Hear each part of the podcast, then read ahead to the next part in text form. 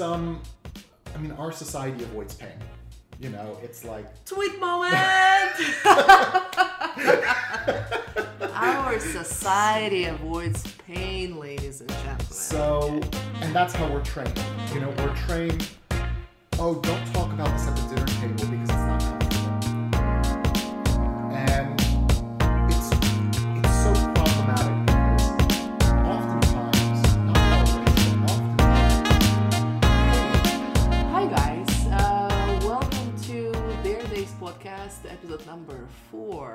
This is the podcast where we talk about all kinds of identity matters and things that help you to be true to yourself and discover your true, authentic self. And um, today, I'm very happy to be joined by my friend Marco here. Say hi.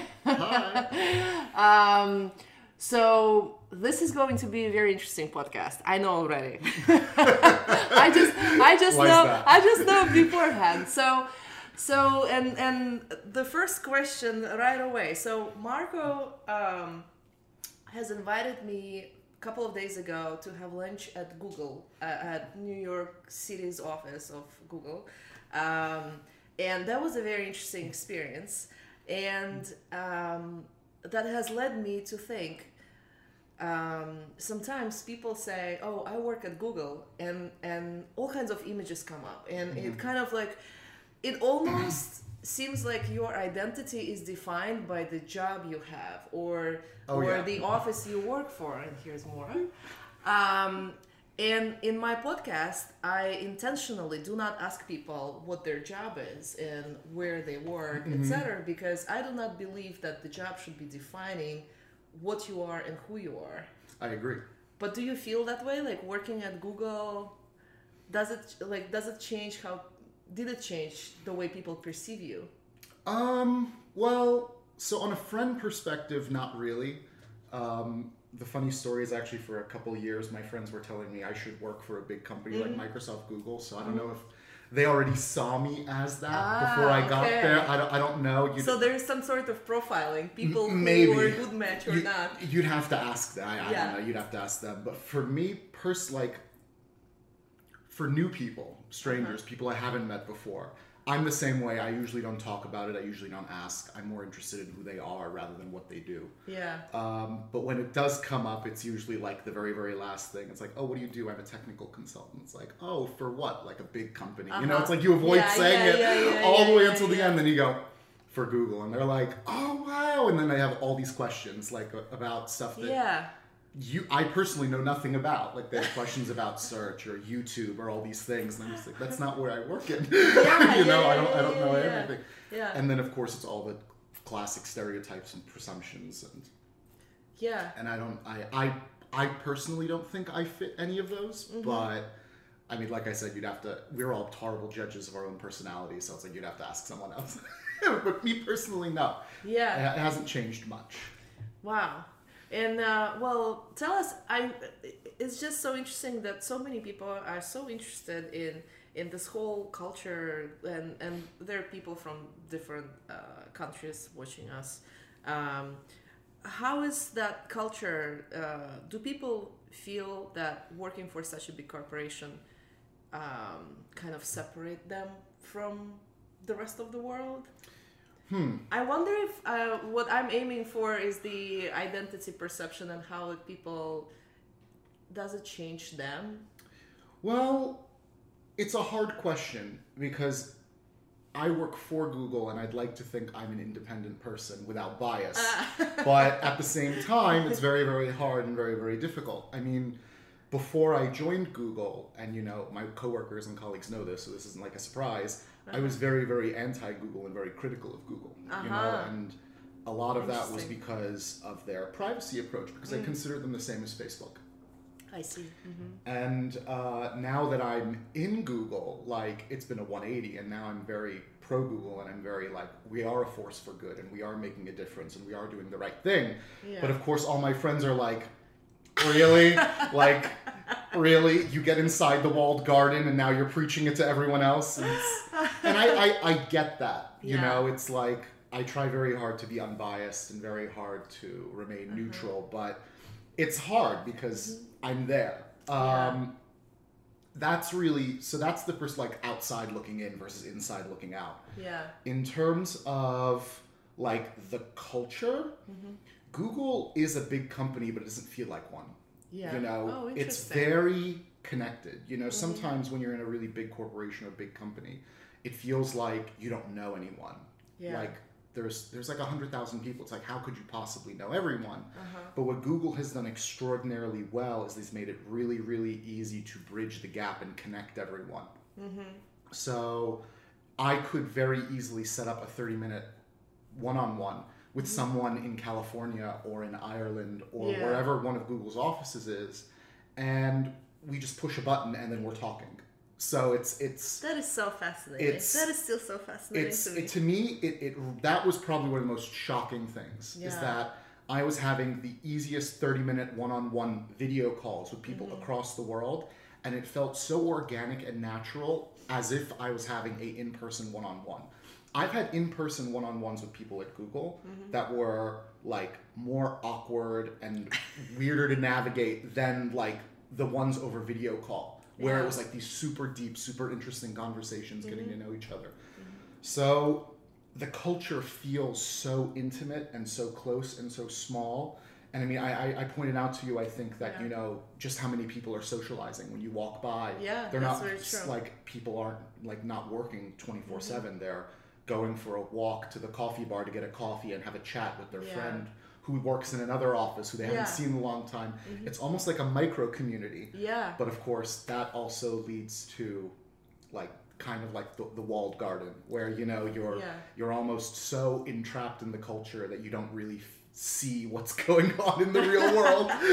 you know, you, you get free food and then you start complaining, oh, you know, I don't really like it today, and then everyone's like, Yeah. you get free food. Like, Yeah, shut yeah, up. yeah. You know, so so it's it's there's there's all those different aspects of it, and Yeah. um, I love it overall. I, I really, really do. But That's you know, it's, great. there's lots of different ways you could look at it, and it all has its uh, pros and cons. so to Totally, totally. I, um, you know, sometimes I think um, there is this category of people who, once they get a certain job, um, they decide that this is 90% who they are, right? But I know about you that you have all kinds of different hobbies and things that you're Mm-hmm. passionate about. So, if there is like a percentage range that you could think of, Mm-hmm. what would be the percent of your job versus the rest of your life? In terms of time spent, or in terms of how much it represents my How much it re- represents you, yeah. I would say maybe five to ten percent.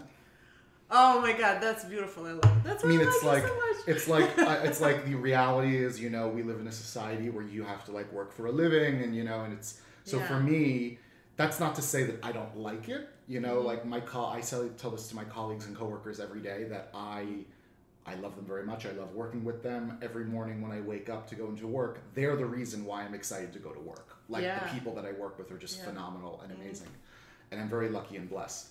But I have always actually, despite working in a science field, I've always been an artist. So for me, Yeah. it's like I can work as a scientist and I can make money as a scientist and have the opportunity through Google to explore all of my other artistic passions on the side. Yeah. So I don't identify with my job. And I also feel like even if I was as I was an art in an artistic job, I don't feel like I would identify with that either because I just feel Really? I feel very I feel like personality and identity are too complicated at least for me to pinhole into a Mm-hmm. Yeah. little box. Yeah. So, but with work, it's like if I left tomorrow, the only thing I would miss would be my colleagues. You know, Yeah. the culture is wonderful, everything like that, but um, I don't go to work for the for I the think, work. I think this is such a this is such a healthy way of looking um, at professional life. Mm-hmm. That it is not defined by the the name of the company you work for, Mm-hmm. right? It's it's really the people connections and the impact that you do on a day to day basis. And I'm sure there there are some people who have that. You know, Mm-hmm. they they're really connected with who they are on a career level, on a job level. Maybe they're an entrepreneur, Mm-hmm. maybe they're a self proprietor, you know, whatever the case is. And they really, really identify strongly with their work. And I think that's great Yeah. as long as they chose that, you know, and they own that. Ooh, that is a tweet moment, friends. You know, you know, I think that The choice, the choice. so many people yes. think like, oh, that's what everyone else wants, that's what everyone else has, that's what I have to go for. And then they're Yeah. miserable their whole life because they didn't choose it. Exactly. And even if on the inside they're like dying inside, I need a hobby, I need an artistic passion, I'm living at my office. Mm-hmm. And it's for some people, if they enjoy that, that's their love, that's their life. Own it, like love Yeah. it, you know? Yeah. But for those who don't, they're so unhappy and so miserable and that's and that's it's hard because you look at everyone else and you see what everyone else has, but there's always that other side that you don't see. Yeah. But, But- it's it's all about whether they choose it or not, you know. And I choose not for it to be. So uh, let's wait here for a second.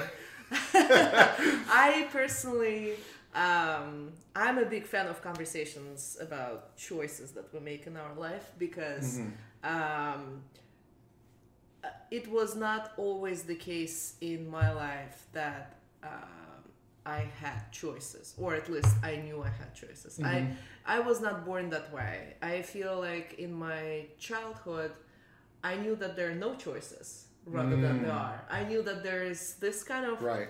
path in life that I'm offered, Mm-hmm. and here you go, you take it, and bye bye. See you at the graveyard. See you at the end. Yeah, at the end When you join all the rest of us. exactly, exactly. Um, it's uh, probably it happened to me a few years ago, a couple of years ago, not too long ago, when I discovered that wait a second, uh, why don't I make choices on my own? So I had to give myself a permission to choose. Um, would you say it happened to you at some point in your life where you realized that wait a second, I can be a scientist, I can be an artist, I can be whatever I want to be because as long as I choose it. Or were you born this way, being so free and liberated from the pressures of society Oh and, and all that? What a question. so many answers. So I guess I'll answer the short ones first. Um, so I, in my family, was always like, for lack of a better word, the black sheep, the different one, which. Hi. Yeah, friend. yeah, right, yeah, yeah. So for me, it was all I was always looking at things differently. I was always questioning the order of why are we doing things this way, you Yeah. know, and then I'm sure that made everything difficult for everyone. But regardless, um, so for me, that I guess created the awareness and the exploration of like looking at things differently. Yeah.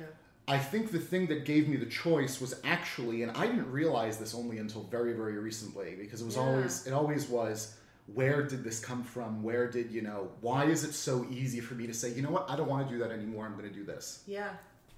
And I actually, in hindsight, I think it was my mom. Ah. Because I remember when, all the way when I was very, very little, my mom would say, What do you want to do? And I would say, I don't know. Or Uh-huh. I would say something different. It would be, Oh, I want to be a doctor. And then she would ask me the next week, and I would say, I want to be an Egyptologist. You know, nice. just all over the place. And my mom never said no. Mm. She never said, No, you can't be this, or No, you can't be that. So, but she would always just go along with it. Okay, yeah, sure. That's you know, and wonderful. and it actually almost got to the point where it was so many choices that I didn't know what to do. You know, analysis paralysis, Yeah. pre being a millennial. Yeah. Um, and I got to a very, very low point in high school for other various reasons. Uh-huh. But for me, it became I just need to pick something that I'm good at, that's easy, that I'll never have to think about. Yeah. Uh, so I picked computer science because I was very, very good with computers. Yeah. Um, and it wasn't really until after I graduated that all of these, I guess, subconscious seeds began to blossom and say, well, you're not really happy with this, but you're good at it, and it allows you, it enables you to do a lot of different things. Excuse me. So, what would, what do you want to do? Like, like, choose what you want to do. Uh-huh. And of course, that brought on all these fears like, well, I don't know if I'd be good at that. I don't know if I'd be this. I don't know if I'd be like it, it brings up all of these things. But I had received a really great piece of wisdom from Uh-huh. Asa, who, we, Uh-huh. who we know so well, uh, Yeah. who for me has been like a mentor and a teacher. And he said, just start and you'll figure out the rest. This is so great, And- guys. and- just just record this. This is another tweet moment, and this happens during every single one of our conversations. Just start it, okay? If you have no idea what is going on, what are you doing right now, what to do with your life, just just go with that, okay? I think just we lose so much time sometimes just thinking over and over all kinds of concepts and what if like the fears and this and that. Just go with that, right? And I think it comes from a very good place because I think it comes from a place of this means a lot to me and I want to do it right. Yeah. Um, the problem with doing it right is all masters, all great people who have gone through a skill or a practice or a vocation, all of them have kind of done it through exploration and figuring it out as they go, you know? Yeah. Or they had the one on one instruction of a really, really great teacher or mentor. Yeah. Yeah. So, like taking an example, I four or five years ago said I want to learn how to speak Italian. Yeah. You know, it's it's it's my father's language. It's, Yeah. it's I'm fifty percent that. You know, uh, I love Italian opera. It's like it That's goes it goes everywhere. yeah, yeah. And I didn't start learning it for a year Uh-huh. because I spent all this time in my head. Well, is it better to learn through Duolingo, or is it better to learn through a book, or is it better to learn through a Mm. Oh teacher, God, or yes. this? And I created all these charts and graphs comparing what would be the pros and cons of how to learn it. And one day, like Ace's wisdom popped into my Yeah. head, just start and you'll figure the rest out. Yeah, and I yeah. said, I'm just going to pick one and start. Yeah. And I'll pivot if I need to. Yeah. And I started with Duolingo, which led me to a teacher. Mm-hmm. Yeah. And now I am four years into studying it. And I went to Italy in October for two weeks, and I spoke Italian the entire time perfectly fine. I love that. You know, so it really is true. Just start, find some way to start, and you will pivot and you will figure the way out. And if it really is something you pursue and follow, you'll still get to where you want to get in the end. And what know? a great feeling it must have been to arrive in Amazing. Italy and realize that after so many lessons and efforts and time you've put into this, you're you're here. Here I am, Right? And then uh, say something, and be like, I speak uh, Italian, right? Like, I- what like what was that? Uh, It was it was wonderful. I mean, did you feel like this is where I belong, or because it's so interesting? I, um, you know, last year I went to Russia specifically for the purpose of discovering my inner child, so Mm-hmm. to say, or finding the way to talk to my inner child, or Mm-hmm. you know, to heal my inner child as well. Uh, and I felt like it was very detrimental and very important to be there, where I was born, where my roots are. Mm-hmm. Um, and so, some I think I can relate to how you felt mm-hmm. because it's it's it's your identity, right? Yes, you know, um, it, it's part of my identity. It's uh, it's part of my culture. I mean, Yeah. I'm unapologetically, unabashedly very like pro-Italian. Like I'm pro-Russian too. You know, Yeah. my mo- I'm I'm half Russian. My mother's Russian, but it's like. I'm very much into the Italian way of living. You know, Yeah. I, I've never, as much as I love New York City, and I Mm-hmm. know some people like hate it, and I, I definitely love it Yeah. there are a lot of things I'm not a fan of that I find solace in like Italian culture and the Italian way of living. Mm. But also there are things in that culture that I'm not the biggest fans of that I find solace here. Mm-hmm. So there is a part of me that feels like I want to find a home, I want to find a place, I want to find a tribe mm-hmm. in Italy yeah. uh, which is kind of what sparked these trips. But for me, I, I wouldn't say I found my inner child, but I did find a different part of me. Yeah. I found uh, I found the artist in me there. I had started exploring the artist in me maybe like seven or eight months ago, Yeah. Mm-hmm. uh, like in the summer. And I had started that with piano and music theory lessons. I'd started with poetry, and it was kind of all over the place. I didn't really know where it was going. That and is then so wonderful. in Italy, I stayed in Florence for 10 days and then Rome for four days. And in Florence, I just found you're exposed to all of the great artists and great masters Yeah, of the world yeah. and the perfection and the beauty mm-hmm. and the the it's just in the air. Yeah. Like you walk the streets of Florence and it's literally permeates Oh, the air. it's so beautiful. you yeah. know, it's like and I don't necessarily know if I would want to live there, but it's it inspired me so much and it's never gone away. You know, Really? it's not faded, it's not dwindled. Mm. It's maybe not as present, but it's not it's never dwindled or faded for one moment Wow. um, just because I just felt so in touch with that almost that energy. Not not so much uh, the energy of the people living or whatever the case is, but there's something very very special about Yeah. that city. Yeah. That's very very very hard to explain or describe until you've actually been there and walked the streets and seen the artwork and seen the palaces. yeah. Um, and it was very profound and very changing for me. That is that. What a great story, and and um, I think it's uh, and that's what I'm trying to inspire in other people um, to pursue your true self. So it's not. Yes. It's instead of sitting and waiting for things to happen for you or to you in your life, you can initiate that process of becoming your authentic self or finding or uncovering or discovering your authentic self because it's um, I, I- it's incomparable the feeling of knowing that Ah. you are in the place of your most like highest potential and highest power it's it's incomparable in my mind to anything really it's irreplaceable. Yeah. You know, I would give up so many things to, if I had to, to maintain where I am today. yeah Because every day that I wake up Mm-hmm. might not necessarily be a, oh, I'm looking forward to the day or, oh, it's going to be a fun day. You know, Yeah. sometimes you have stuff that you don't necessarily want to do, but true it's, you know, it's good for you or you know that it's something that benefits you to do it. yeah But I never wake up feeling I'm not on the right path. I wake up some mornings and say, you know, today I'm not really going to be doing something on my path, or today I'm today's just going to be a day where like if I once I get to the end, like I'll be happy, you know. yeah yeah But I don't ever wake up feeling, you know, I'm not in the right spot.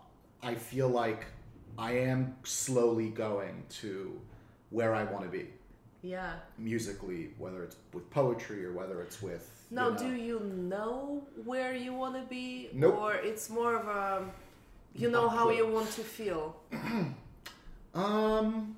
or it's just it's I don't really like, feel like it's either, honestly. Yeah. I, I definitely don't know where I want to be, Mm-hmm. you know, for sure. Like, I know there are lots of things that I want to do because I feel like they're an expression of myself and my identity, and I think that's very, very healthy Yeah. and also fun. Yeah. You know, it's fun to just be yourself and express yourself. oh, it's the best. It's so much fun. it's the best. it's like it's like all the times that I felt horrible and the worst was when I was not expressing myself. tweet moment. You know, one more like- time, guys.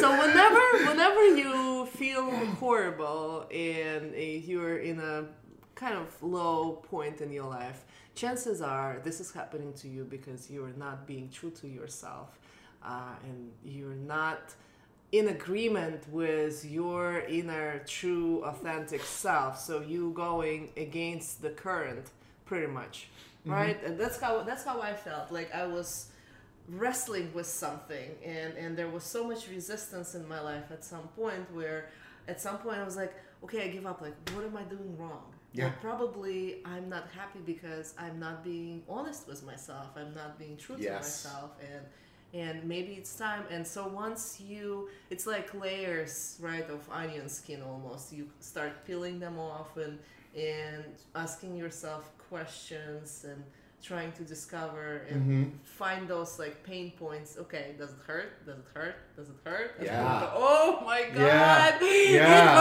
hurts so much that probably this is where i need to Yeah. dig. Like finding the most uncomfortable thing about yourself yeah. and like diving into it is so valuable and also Oh terrifying and Oh, scary yes, and painful.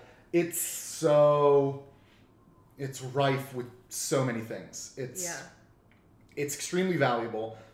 It can also be quite scary and quite, you know, like be be be sure that like you're going that way. But I yeah, I Um, think I think once you decide to go into that kind of scary scary path of finding out uh, Yeah. and facing your fears and and uh, lies too. Um, I think just buckle up and go with it, you know, because like there is no like I don't have any. Do you have any suggestions on how to like approach? if you find anything negative in yourself or about yourself, that did not come from you ever. We are not born thinking, oh, I'm not attractive, or oh, I'm not smart. No one is born thinking that way. I'm It always right it always comes from someone else. Someone put that in us. We chose to accept it as true in that moment based on the circumstances, and then we carry it with us. And in truth, it takes on our face, it takes on our persona, it takes on everything about us. But it never came from us. I didn't wake up one moment and say, "Oh, I, I'm, I I'm not friendly," or "Oh, I'm, I'm not smart," or "I'm not attractive." Uh-huh. There's no person where that's true the thing that happens is is when we're very very young someone says something and because we're learning about everything we're like oh that's true and then it becomes true Yeah. so if you find anything that is like very negative and very mm-hmm. antagonistic and angry and not necessarily critical you know it's not like oh i don't work as hard there might be like areas of that that have some degree of truth based on like you observing your behavior it's like the harsh judgments is what i'm talking about like Yeah. you're lazy or you're ugly or Uh-huh. all of these really harsh things they don't come from from us they come from other people and when you make that distinction Mm-hmm. And you go oh why am i so self-critical why am i so self-judgy why do i hate this about myself Yeah. you just have to say well i don't hate this about myself someone else hates this in me and i'm just choosing to put my face on it Uh huh. and you can peel it away that way and for me that was very very powerful for me Wow. in terms of like separating what other people had said to me in my life versus what I wanted to be true. Yeah. The other piece is I'm a very big believer in a book, uh, Marcus Aurelius's Meditations, Uh-huh. which was very much about the Stoic philosophy of you don't necessarily have control over what people say to you or your initial response, Mm-hmm. but you do have choice about what happens after. True. Yeah. So someone could say something really nasty to you and it could make you upset, and that's okay. This is not about, you know, this almost false Zen mentality of you should never get angry, which I think is wrong. You know, you you I agree with that. you know, yeah. it's like it's almost this fault it's like a false Zen where you're emotionless and unchanging. And I don't I don't agree with that yeah. it's okay to get emotional and angry in the moment. The thing that is not necessarily okay is letting it control you and it lingers throughout the day. Mm-hmm. So it's finding a way to almost kick in your awareness and say, "Oh, I'm doing it again. I'm carrying someone else's mess." Yeah. You know, Yeah, yeah. and then you decide to step out of it. You know, and that's hard because oftentimes in those situations, you're right. yeah. in in a, in a sense or in a way you're in the right or at least you mm-hmm. feel you're in the right but mm-hmm. you have to ultimately decide is it more important for me to be right or is it more important for me to be happy Mm-hmm. and i made the choice a long time ago that happiness is more important than being right Yeah. Yeah. so it's like oh someone flips me off even though they ran into me in the, in the sidewalk it's mm-hmm. like okay Mm-hmm. i'm not going to take your mess Yeah. you know Wow. But it must have you know, I know it's it's easier said than done, and, and right now, you, Absolutely. you, you of course, I'm, I'm honestly, I'm very happy that that you got to the point uh, where it's so easy to talk about it, uh, Mhm. like and and and. Uh, and partially the reason why you're here is that uh, I knew you were you are able to give uh, good advice to Mhm. anyone who is in a thank you hard um, of course uh, in, in a difficult situation trying to find their way in life because Mhm. i know that you did a lot of inner work on Oh, yeah. yourself because all that you're saying right now I I almost feel the pain and and how much time it has taken and effort and but there is something about i think what I realized that once I had the knowledge, and it's almost like intuition, that I know there's something, there's some kind of potential in me, and I just need to discover it. I Mm-hmm. just need to like I know there must be and then you become very stubborn and you Yes. really want to get there and you almost like make a pact with yourself that okay let's just do this it's gonna be Let's pain- dive in. yeah it's gonna be painful it's gonna be a lot of work a lot of tears a lot of uh, heartbreaks and Mm-hmm. all that uh, but there is something have you felt the same way i guess that you just know like you just know there's something else Yeah. for you So for me, this happened in 20, in I can even tell you exactly when, February 2014. Like it was a very critical moment for me.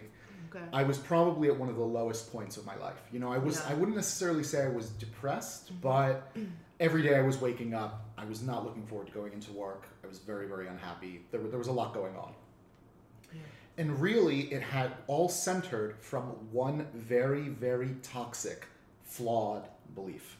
Mm. You know, it's amazing how one flawed belief can have a ripple effect and just make everything else miserable.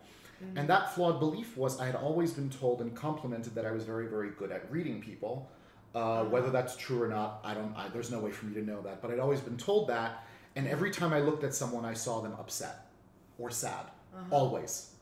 And of course, if you grow up in a desert where it never rains, you don't believe the rain exists. yeah So if you grow up seeing everyone unhappy, you believe happiness doesn't exist. Mm. So when I was in this age, I said to myself, "Oh, happiness doesn't exist, but that's okay.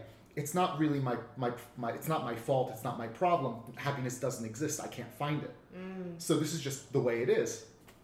And one day I was watching some video on YouTube. Mm-hmm. I don't remember what it was. And I saw someone who, for the first time, I said, Oh my gosh, they look happy. And they're and they're younger than me. They don't have access to some like secret wisdom or some Wow. secret truth. They're younger than me and they look happy.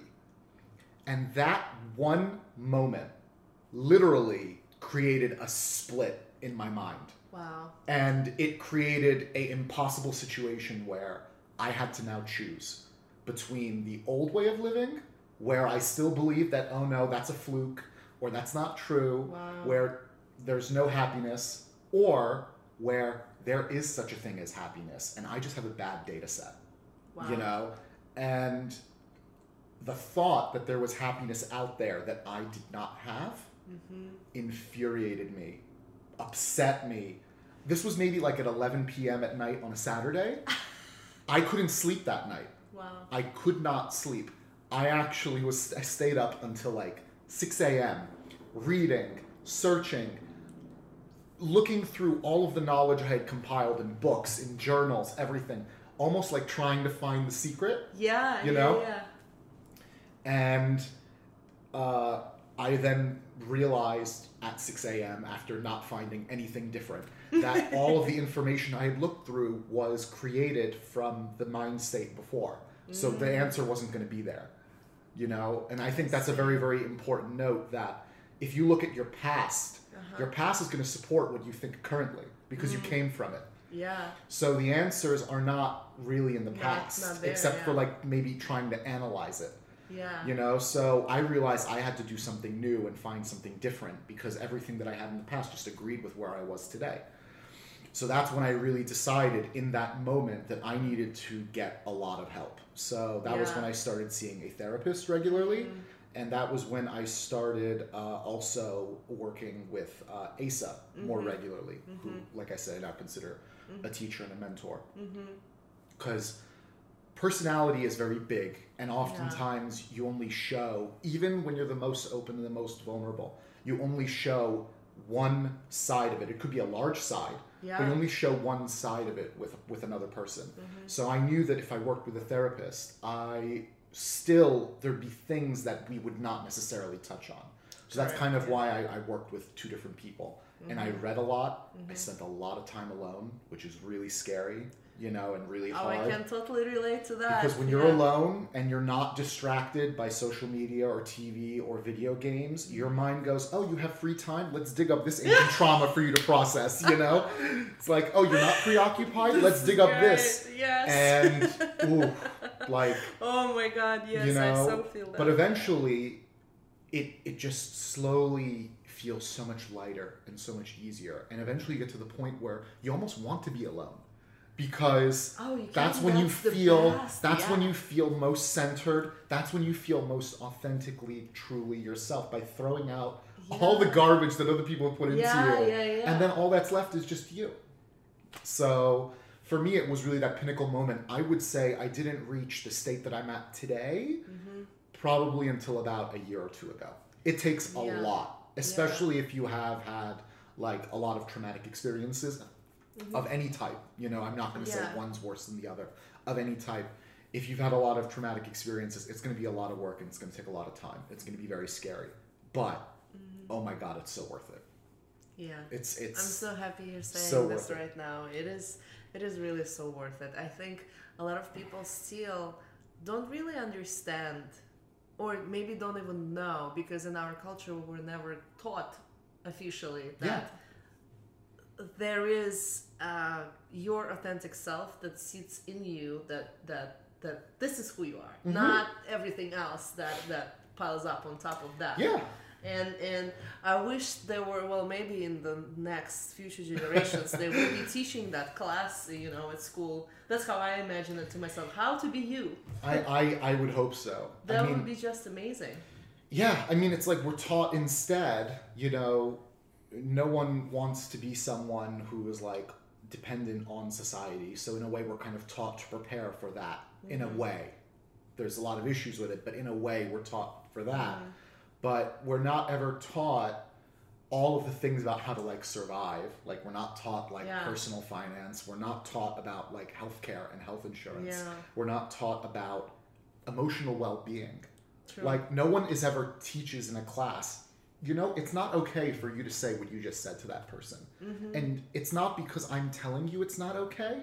It's because if someone told that to you, Mm-hmm. 30 years from now you'll be on a couch talking about how someone said that to you and how it still affects you. yeah. You know, and and people don't know that when they're younger. They think it has no effect or it's it's very little effect unless you're of course the recipient of it Yeah. you know so there's a lot and it's it's hard of course because teenagers you know it's like you, Yeah. don't, you don't you don't think about the future you don't think about you Mm-hmm. think about things very very differently Yeah. but there's still a lot of value in trying to instill as much of that as possible because they will bear fruit later Yeah. Oh, um, yeah. but we don't we don't teach it we don't teach individuality we don't teach finding yourself we don't Mhm. teach and i think that's a huge part of that is that a lot of our society is still unaware of it so True. and if they're still unaware of it then there's no sense of oh we should teach it it's like oh Mhm. why would you teach finding yourself like i don't even know how that relates to me it's Yeah. that's that's the response i would see Yeah. But I but I have seen lately more and more people are becoming so much more aware. At least there are more people that I even know personally mm-hmm. who actually strive to to discover what their purpose in life is Yes. and what their mission in life Mhm. is because well one of the many reasons for that. This is where happiness is i think. Mhm. like the key to happiness in in my mind um, when you know yourself you you become free Mhm. right? You're liberated from so many things. You know where your boundaries are as well. Um, and Oh, yeah. when and when you're free you're happy.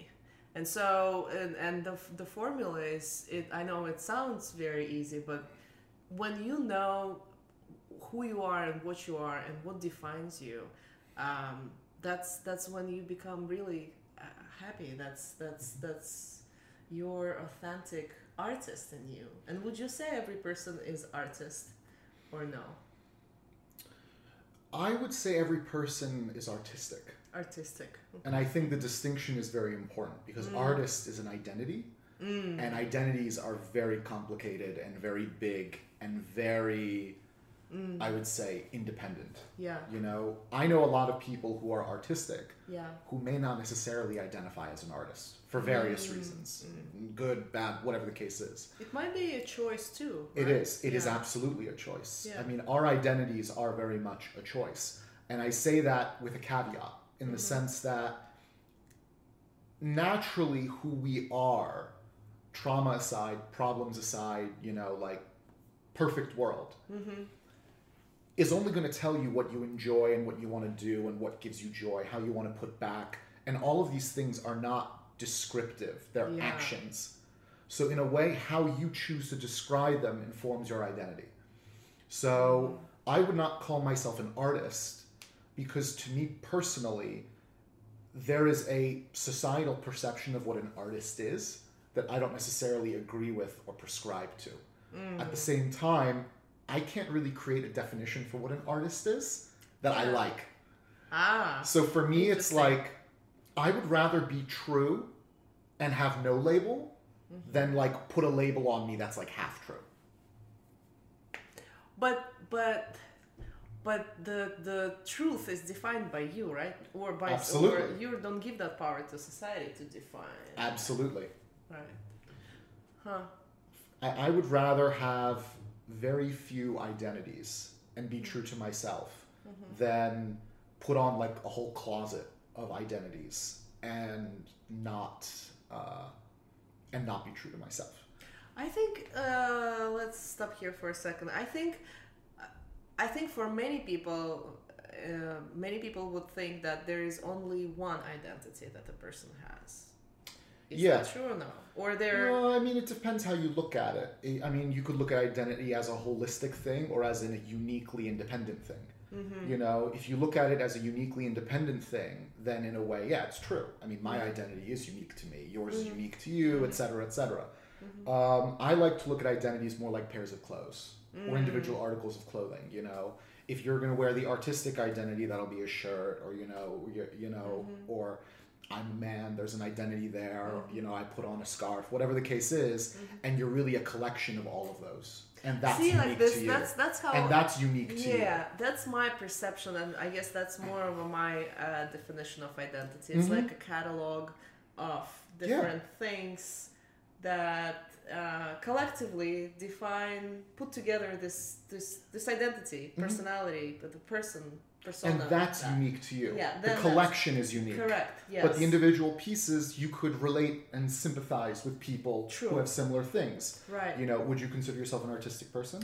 yeah. So. I, so me as an artistic person, you as an artistic person, we would have quote unquote like the same type of clothes. Right. Maybe it's a different color, maybe it's a different shape, but Uh-huh. the same type. Yeah. But everything else is different, and that's what makes relating to people and experience unique. Is that you can see how all of these identities intersect with each other, Mm-hmm. and learn from how that intersection has created a difference in that identity versus in yours. Mm-hmm. Um, but the most important thing is, you know, like choose the identities. Don't let society choose them for you. Exactly. Yeah. You know.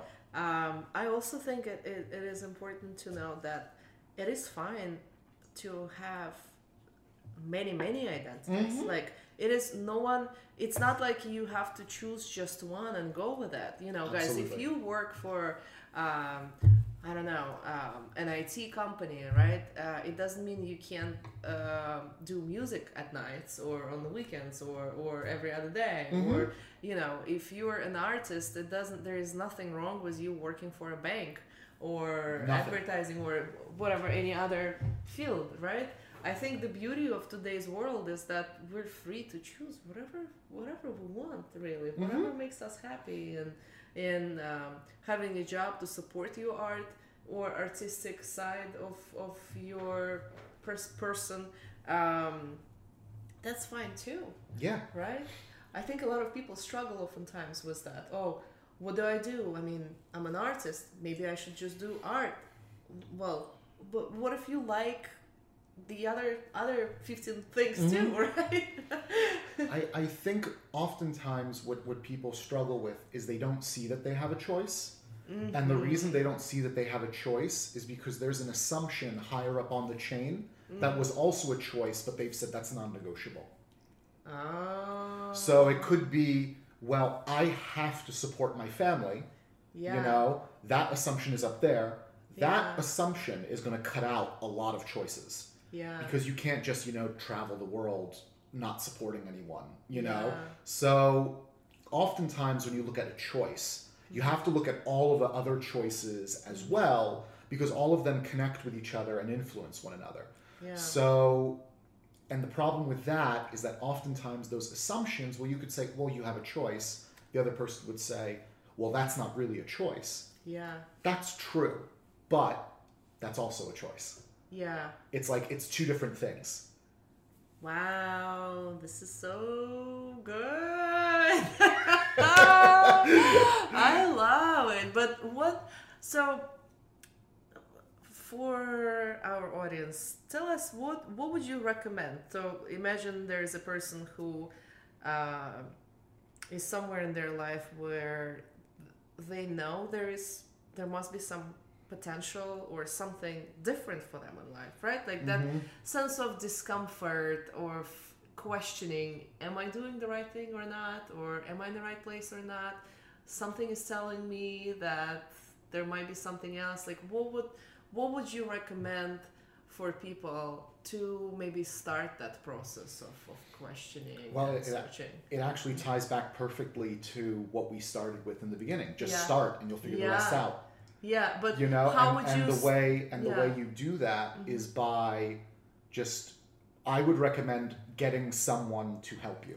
And that Yeah. doesn't necessarily mean a therapist. It could, it doesn't have to. Mm-hmm. Find someone who you believe has wisdom.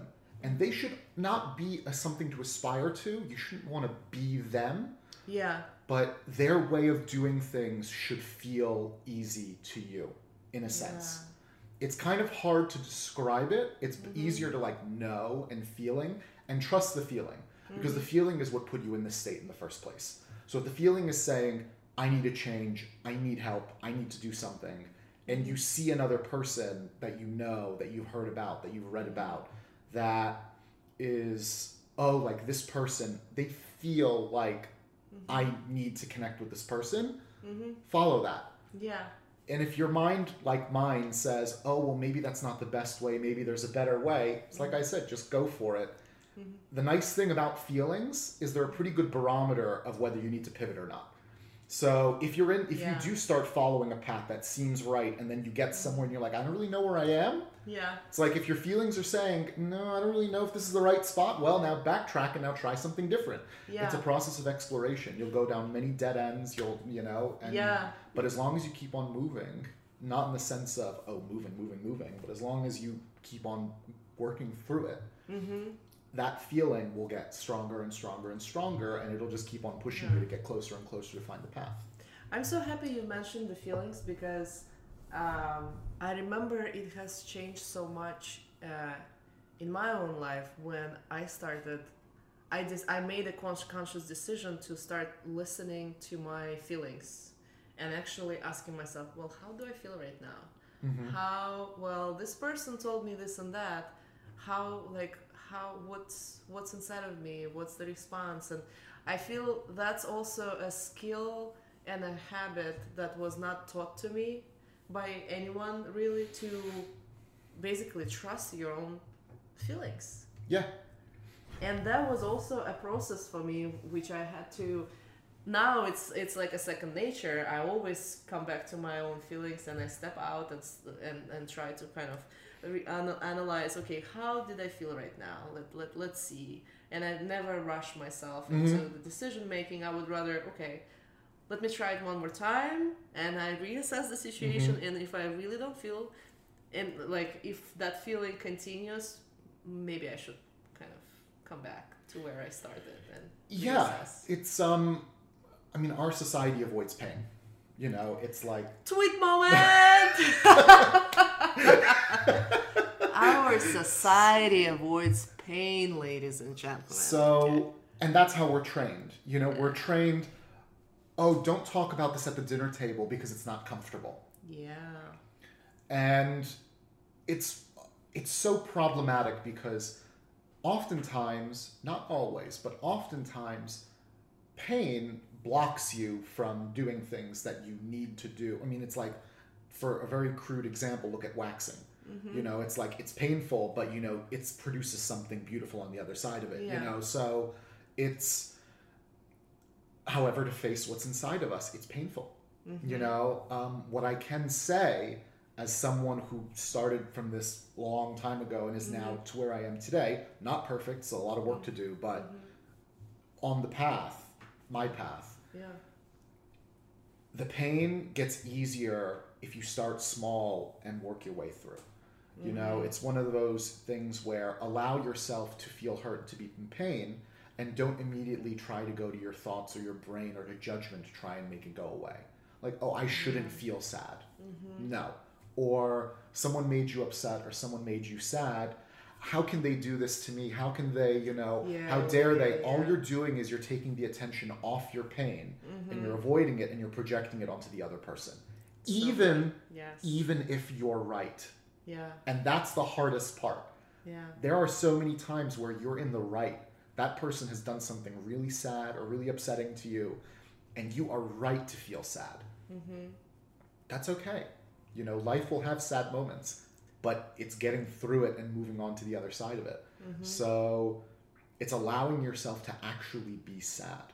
And then if you allow yourself to actually be sad, Mm-hmm. you'll feel it expend and then you'll feel yourself slowly come out of it Yeah. because it'll have nowhere to go. It's almost it's like it moves through you.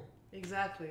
That's that's that's just brilliant. And also, um, I think when you start um, kind of playing with the concept of pain and understanding that the place of pain is also the place of growth Mm-hmm. and that's where the growth is happening and blooming then in your mind you almost can that's how i trick Yeah. myself most of the time similarly with fears um, try and um, in your own life to reverse the concept and think of instead of being afraid of something get excited about it Mm-hmm. and similarly, when you're feeling pain, think of your growth because that's the moment where you're growing and expanding and becoming bigger and better and, and you're moving towards towards where, where you need to be in Mhm. life, right?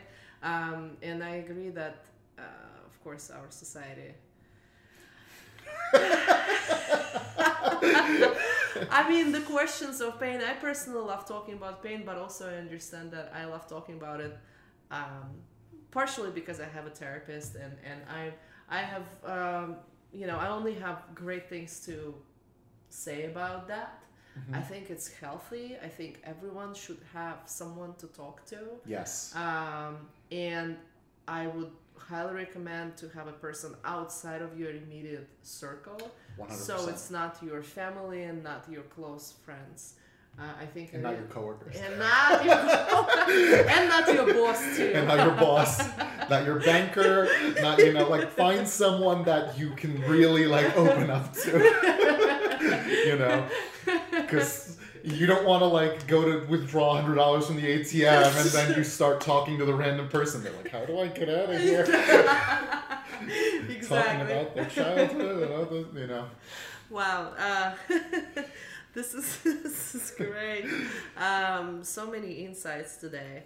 Um, so in the towards the end of all of my podcasts, I tend to ask people this uh, pretty much same question as to um, so what what is your day to day and what makes what makes you smile and what makes you happy in your everyday life? And the reason why i ask this question is because i try to inspire people to think really about very simple things that might be making you happy and, and to inspire the fact that um, you don't really need a lot of things in your life to bring that happy happiness right um, and the more you pay attention to your actions every day and happenings and things that happen to you um, the more abundance uh, it creates in your life right Mhm. so so for an artistic person like yourself what are the things that top things that makes you happy So it's happy. it's interesting. I want to touch on one point yeah because of what you just said, and I think it's so important. mm-hmm. Um, happiness is not something that's found; it's Mm-hmm. something that's practiced. mm. And tweet moment and I say that at this point, everyone in my life has heard me say this thousands of times because so many people search for how do I find happiness? Yeah. And the instant you say that, you're Mm-hmm. positioning happiness outside of yourself, that it's something that you need to change to get it. Mm. Anyone can be happy tomorrow. Yeah. You have to decide to do it and decide to be happy and live happy and live intentionally. So you might hear my day to day and go, that sounds like my life. That sounds so boring, or that sounds whatever. And that's because my life is not what makes me happy. I decide to be happy and choose to be happy throughout the day. Yeah. And I think that's a really important distinction because if you do it that way, mm-hmm. you might have a day where nothing good really happens. You get into an argument with your boss, or you have a bad client meeting, or whatever the case is, but it doesn't really disturb your flow. Yeah. And it's you're you're not letting outside events define your day. You're choosing to be happy and choosing to have a good day mm-hmm. before you even have the day. Yeah. So I want to make that really, really important distinction. So good. Yes. Really important distinction. Yes. Um, my day to day is very different, of course, on uh, work days versus the weekend days. Mm. But on work days, I tend to like. How granular do you want me to go? Hour by hour? like, what, what, do you want me to? What do you want me to do here? Well, let's do top top top top level. Top top level on weekday and top level on weekend. Okay, so top level weekday is I wake up relatively late. I'm a night person, not a morning person. Yeah. I wake up relatively late. I go to work immediately. Um, I refuse to bring work home. Good. So sometimes that means I have to stay a little bit later. Sometimes, you know, I can leave on time, mm-hmm. but I refuse to work from home unless I have to, yeah. you know, like something's critical. So, and then I leave the office, and about 50% of the time. I have some personal growth activity mm. of some type. It could either be a piano lesson, it could be therapy, it could be uh, a session with like a mentor or a teacher to mm-hmm. learn from them. It could be um, a doctor's appointment. It's mm-hmm. always something that will enrich me or make me feel good or make me feel better. Mm-hmm. Never something bad or that I don't want to do yeah. or anything mm-hmm. like that. Um, and then every once in a while, it'll be me going straight home. Mm-hmm. However, if I do go straight home, I will make a conscious effort to do something in a similar vein. Mm. Read a little bit, do something, whatever the case is. Yeah. Eat dinner, and then I usually re- relax and unwind, and then I go to sleep. Mm-hmm. Weekends, uh, usually I have one week, one day where I mm-hmm. refuse to do anything. It's just total fun, free exploration. Great. I refuse to do chores. I refuse to. I take it to lessons. You know, good, good. Um, and I, I'm very, very religious about that because you yeah. need a day where your mind can just be free yeah. and wander without presupposition. And that doesn't mean, you know, oh, I can't hang out with friends. Just only hang out with friends if they're going to make you feel good and make you feel happy, you know, mm-hmm. etc. Um, so I have one day where it's completely free. Mm-hmm. And then I have another day where I'll try to spend half of the day doing a lot of work on productive things, whether that's, you know, that's usually when I do chores or when I do errands or mm-hmm. whatever. And then the second half is it's still a weekend, so then mm-hmm. that's more relaxing. Yeah. Um, and I tend to make the most progress on personal projects on that half of mm-hmm. one of the weekend days. Yeah. Um, the things that really make me smile and that I'm really passionate about and really happy, um, I laugh at myself. You know, I, I I will run back and forth between two rooms lost for something and I'll just start laughing because I'll think it's so stupid you know like like I, whatever's in my head right now is just is so, so dumb you know oh you know and I just start laughing um, so I laugh at myself a lot That's the other thing is I find a lot of humor in like situational things. So, mm-hmm. you know, someone waiting for a taxi and then they turn around and they walk away and then a taxi pulls like like silly things like that things that are more intentional that I do to make myself happy. Um, it's anything for me. For me, it's really poetry. Mm-hmm. I really mm. take solace in writing, even if I don't write any poems for like months, which is mm-hmm. currently where I'm at right now. I just great take great mm-hmm. solace in it. Mm. Uh, music as well. Music for me yeah. is huge. Yeah. Listening to, uh, for me, it's opera. Listening uh-huh. to a really beautiful opera, even if it's a sad one, yeah. elicits a lot of joy and a lot of emotion and a lot of really powerful energy in me. Wow, that's so beautiful. I love that you brought up the um, laughing at yourself moments um, because the true nature of people is joy. Really, yeah.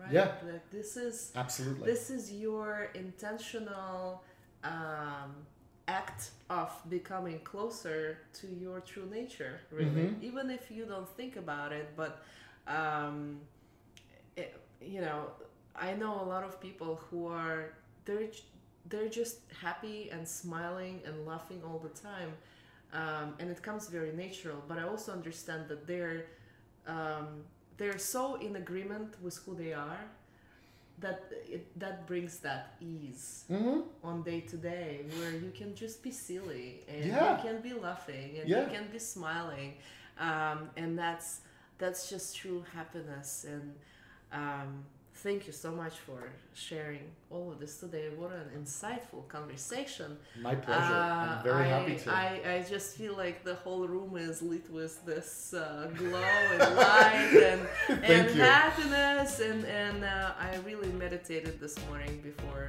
you came in for us to have uh, a great, insightful conversation. And that's how it turned out to be. Uh, I hope you guys enjoyed this uh, episode and um, have a great week uh, wherever you are, and uh, hopefully today you learned so many new things uh, that will um, make it easier for you uh, to get closer to your authentic self and be in agreement with who you really are. Um,